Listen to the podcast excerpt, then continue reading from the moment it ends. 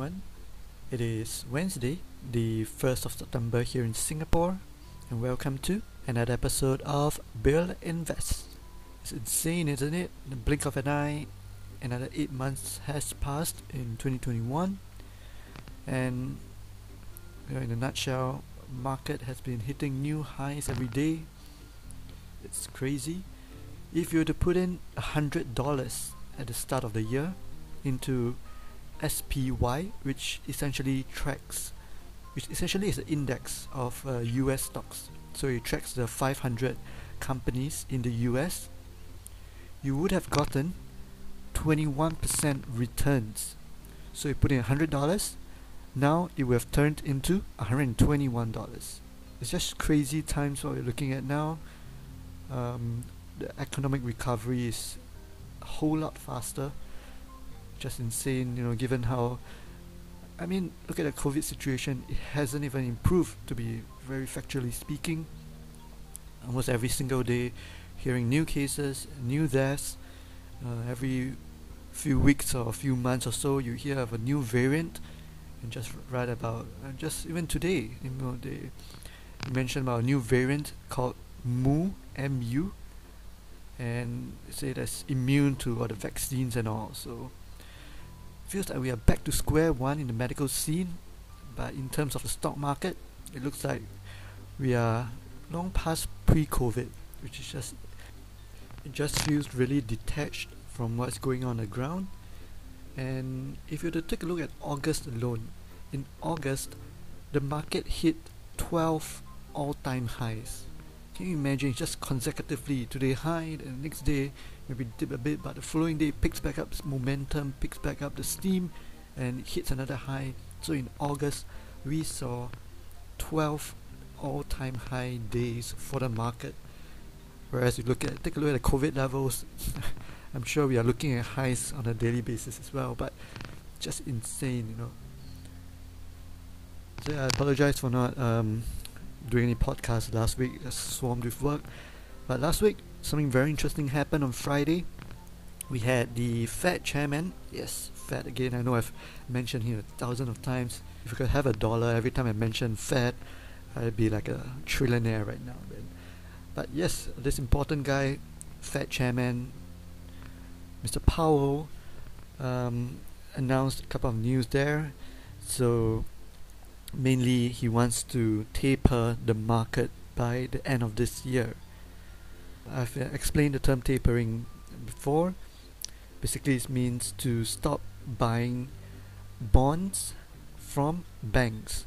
QE, quantitative easing, is the opposite of tapering. So first, the Fed has to do has to conduct quantitative easing. So this will bring about more transactions in the market, more money in the market. So this is how indirectly they actually they actually flood the market with money because they purchase bonds from the bank. In that way, banks would have money to loan to consumers. So when I have a lot of money to loan, what does that equate to? Equates to lower interest rate.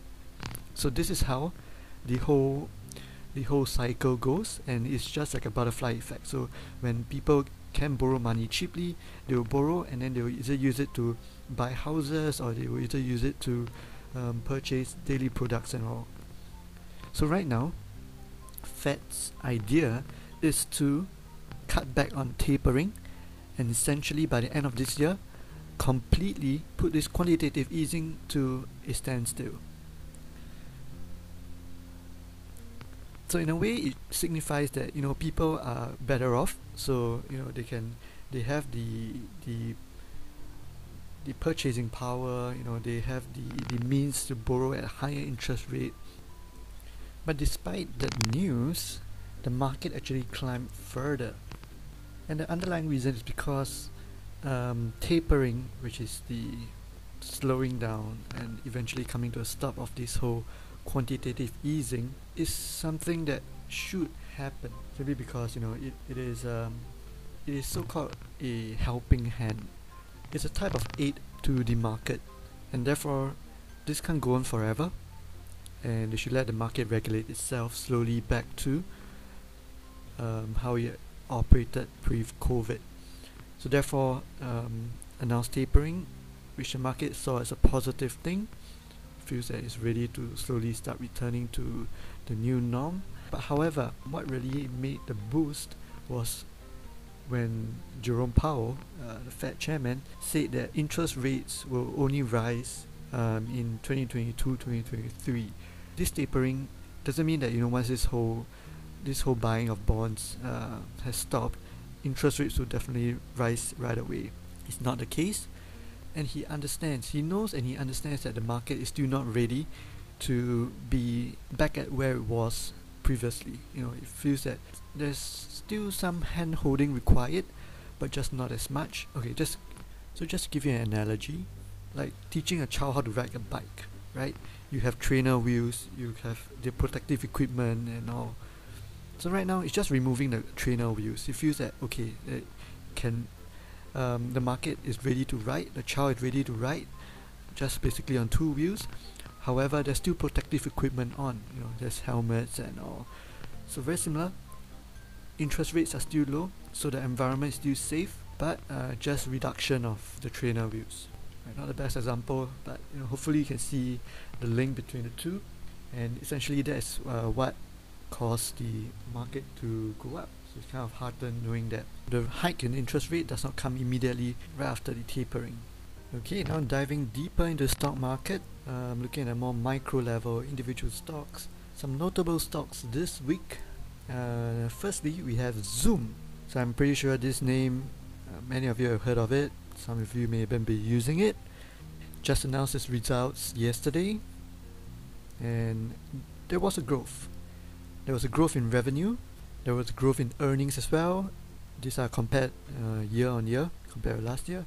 All growths However, the stock fell by 17% last night.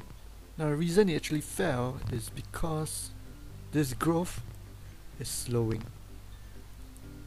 You know, it's, it's showing that people are starting to head back to offices. You know, the the utilization the utilization of Zoom as a platform is not as required, not as necessary.